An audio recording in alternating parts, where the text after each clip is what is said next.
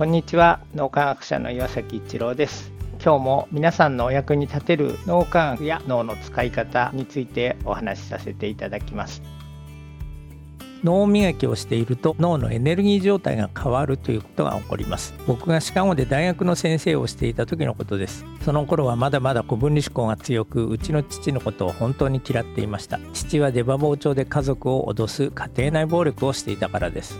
あるきっかけがあって父に手紙を書きました。そしてシカゴから日本の実家に電話をかけると母が電話口に出てくれました。父と話をしたいと言ったら父を呼びに行ってくれたんです。母が電話口に戻ってきて話したくないと言ってると言います。どうしても父と話をしたいのでもう一回聞いてみてと頼みました。母がもう一度電話口に戻ってきてやっぱり話したくないと言ってると言うんです。それで父に手紙を書いたんで聞いてください。その手紙を読み上げたんです。ちょっと長めの手紙なんですが今までのことを全部水に流しますというような内容です。電話の向こうで聞いてくれていた母が涙を流している。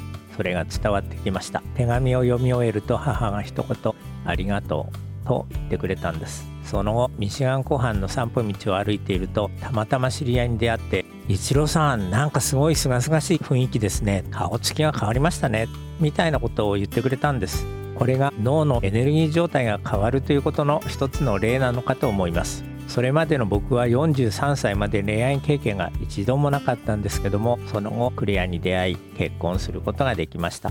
僕の人生がどんどん変わっていったんです。ところで父は自分のしていた家庭内暴力を反省して謝ったのかという質問を時々受けます。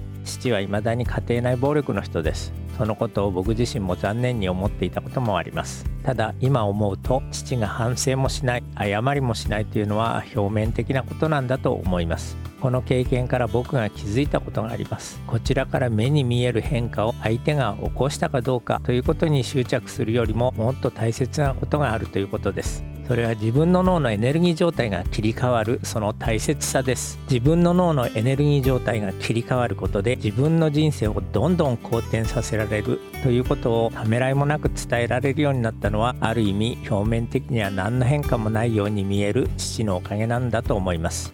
脳磨きで脳のエネルギー状態が高まると人生は確実に変わっていきます。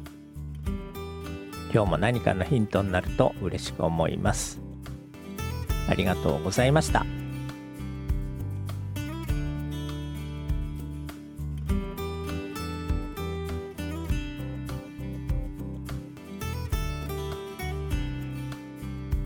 今後市民講座なども開催していきたいと思っています。皆さんがどんなことにご興味があるかを教えていただけますでしょうか。そのためのアンケートにご協力いただけると嬉しく思います。このポッドキャストの詳細という欄をご覧いただけると思います。そこにアンケートのリンクが付けてあります。ご協力いただいた方には感謝の気持ちを込めて脳科学のプチ講義動画をプレゼントさせていただきます。どうぞよろしくお願いいたします。ありがとうございました。